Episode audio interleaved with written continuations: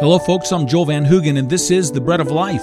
Our program is supported by your gifts, but it's brought to you out of the heart of two ministries. One is Church Partnership Evangelism, where I'm the executive director and have been for over 30 years. We're a disciple making ministry among the nations. To learn more, go to traincpe.org. The other ministry is the Bread of Life Fellowship in Boise, Idaho, where I'm the Bible teacher, and this is the word that we feed on. In 2 Kings chapter 4 verses 1 through 7 we have related to us the wonderful story of God's gracious provision for a widowed woman through the prophet Elisha. In the story, we see how the grace of God, which expands to universal and great measure, also arrives into the homes of needy people in small and measured doses of His care. Listen in now to a sermon entitled Grace Behind Closed Doors. Unearned goodness and kindness of God expressed in your life is grace. There's a definition for grace. The unearned goodness of God and kindness of God expressed in your life. There are different expressions of grace and there's different levels of grace. There are expressions of grace that come out from God that are common to all people health, provisions, abilities, the capacity to know truth, the enjoyment of the ability to enjoy things of beauty and things of delight.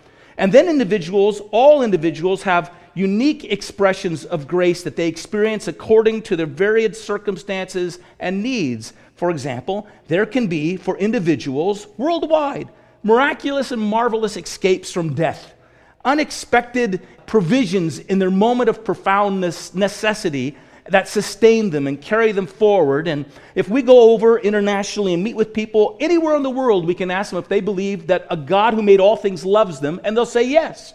And we can ask them, why do you believe this God loves you? And they can share with us stories of how God provided for them or met them in some point of great need or God offered them some wonderful way of escape. And these are testaments of grace. God has given to them. And this grace comes to them regardless of whether they know God or believe in God. God just gives it commonly to all men and all individuals. But then for the individual who has believed in Jesus Christ as their Savior from sins, there comes to them this pointed and grace of saving grace. The grace that God gives to those that He appoints as His sons and daughters. And this grace is the free gift and the unearned gift of salvation from all of your sins and all of its penalties. It's the unearned gift of forgiveness of sins. It's the unearned gift of a reconciliation with a God who hates those sins and yet loves you. And it's the unearned gift of God adopting you into his spiritual family. It's the unearned gift of God redeeming you back from the slavery and degradation and deprivations that sin brings upon your life. It's saving grace. It's a grace that comes to those who have trusted in Jesus Christ for salvation. And when you trust in Jesus Christ for salvation and you receive this saving grace and you gain all of this unearned favor that God pours out specifically in a saving way upon your life, after that, you become the recipient of grace upon grace of gift after gift of God's special provisions for his children. And those who receive these gifts, this first, this great gift of salvation, remain to experience all of those other expressions of grace, even the common graces that other people experience them, but we experience them in a different way. We don't experience them as, in a sense, momentary gifts that God gives to guests in His world. We receive them as gifts that God gives to his privileged sons and daughters. receive them with a sense of great satisfaction and almost, we're almost proud about it. This comes from my dad.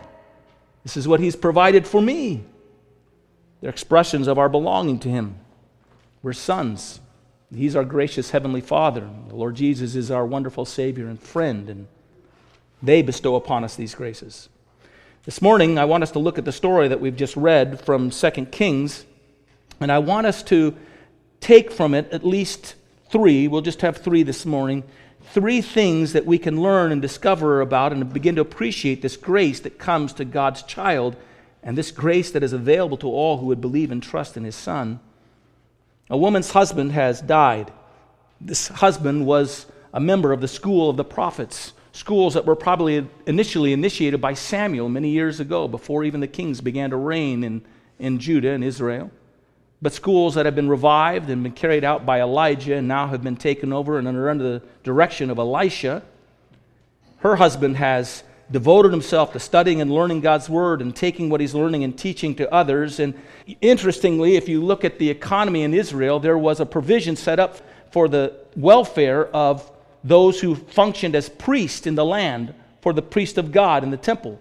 For them, for the Levitical tribe, which was one twelfth of all the people, land had been set aside for them. Special offerings were made for them. Provisions were made for them so that they could carry out their ministry to the nation and be provided for. But this wasn't the case for people who were prophets. The prophet had no one to provide for him but God alone. The prophet lived a meager life, and so oftentimes when prophets are described to you, they're wearing woolen coats, and it's really an expression of the impoverishment that they lived in as they carried out the service of God. And here's one of these sons of the prophet who's studying and ministering in his community, a community that's likely not receiving the ministry that he's offering up. And he's found a way to make a living for himself by harvesting some of the uh, oil that comes from the olive grove in his community or in, around in his land where he lives. But apparently, the olive trees have failed in this year. The crop has not been good. He's indebted.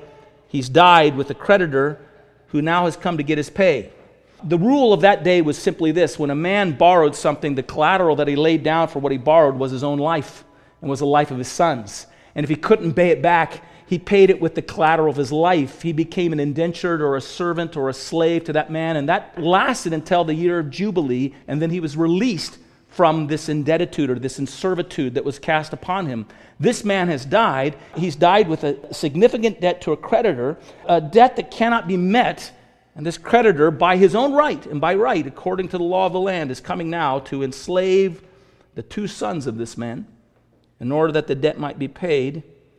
The woman goes and tells Elisha her story. He asks her to take an inventory of what she has in her own home, and all she has in her home after taking inventory is but one small cruse of oil. He calls her to, in faith, gather empty vessels from all her neighbors, to close herself and her sons into their home, and to begin to pour the oil out from that cruse into those borrowed vessels. She does. And the oil keeps coming from her cruse until every empty vessel is filled. Every vessel that she's borrowed, she goes with joy to tell Elisha what's taken place. And he tells her, Now sell, sell all that oil and pay off your debt. And then you can, and your sons can live on all the proceeds that's left over. That's a story. It's a wonderful story. Let's find some applications to this great story for our own lives. And the first thing I think we should observe is this first, observe the extensive sweep of God's grace. Observe the extensive sweep of God's grace. It goes from great to small. Just in the last story that we've studied about this, there's been another expression of great saving grace or provisional grace that God has made through a miracle that's happened in Elisha's life. Three kings, the king of Judah, the king of Israel, and the king of Edom, have gone out through the wilderness on a roundabout march to come on the backside to attack a rebellious king of Moab and to bring under rule this rebellious king of Moab. But as they've marched out and gone their way, they've made a miscalculation. And they've run out of supply, and they've run out of water. And now they're in danger of dying even before they go to battle and ending in a tremendous failure because their animals are out about to die, their soldiers are about to die. There are three large armies from three nations that are suffering at this moment in time, and three kings that are about ready to expire as well and come to an amazing defeat. It will be a defeat for these kings and for these armies, but for their nations as well. And God provides a miraculous answer. Elisha has been following along along the backside of this trail. God has obviously called Elisha to be near to them. And so he's following along the backside of this great parade of these armies march through the wilderness. And now that they're in dire straits, and they discover that Elisha is nearby. They call upon Elisha. Elisha gives them instruction from God. The valley that you're in, to fill it with ditches, and then God will provide water for you. And they do it. And then we're told that water comes from Edom, which was a mountainous area, a dry mountainous area, but water flows out from Edom and fills those ditches, and they're delivered. It's a rather amazing, grand expression of grace. Three great armies, three kings rescued by a torrent of water pouring out from the mountains, filling ditches that have been filled up in a valley to provide for these armies. That's the story we just talked about last week. Now, this next story, Elisha has returned into the region of Israel, and a single widow comes to him, and her husband has died. Her two sons are about ready to be indentured as slaves to her creditor, and she has nothing to provide for or meet the demand of the debt that's upon her. And God graciously provides for her need. Do you see the extensiveness? The sweep from grand and great and massive and a mass of individuals to one sole individual, one sole insignificant seeming widow. That grace goes to her as well. From the greatest to the smallest, God's grace flows. There is a better illustration of this, by the way. There is no greater moment in human history than the moment at which Jesus Christ went to the cross to die for our sins. The Bible actually tells us that this moment in history was planned for before God even created mankind. The Bible calls the Lord Jesus the Lamb who was slain before the foundation of the world. So Jesus came, and the moment came when all of the torrent of sin that has accumulated upon the earth up to that point in time, and all the vast rivers of sin that would communicate thereafter, and every individual who ever walked upon the earth was poured down in one moment, one intense moment in human history when the Lord Jesus hung upon the cross. And there, all of the history of human rebellion and defilement and sin and pain and suffering and misery was poured out on Christ. There's not a more intense moment in all of the history of the earth. It's the highest mount of grace because there the greatest expression of grace was offered up, unearned. Us deserving the wrath he experienced, us deserving the pain and the suffering that he experienced, but he experiences it for us. There's no greater portrait or picture of the majesty and greatness, significance of grace outpoured, and from that point, then all grace to us flows from that mount. But here's an interesting thing. As Jesus hung upon that cross and suffered upon that cross and bore the sins of the world and of all human history upon that cross, at that moment he, he noticed one lone widowed woman at the foot of the cross who needed to be taken care of. Mary.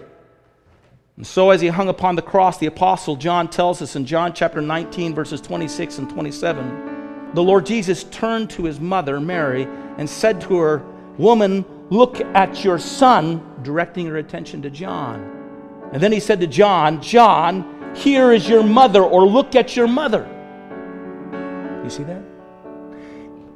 At the moment in which the most intense and the most profound and the highest expression of grace that we might ever know was being expressed on the cross, Christ stops to care for one widowed woman and meet her need.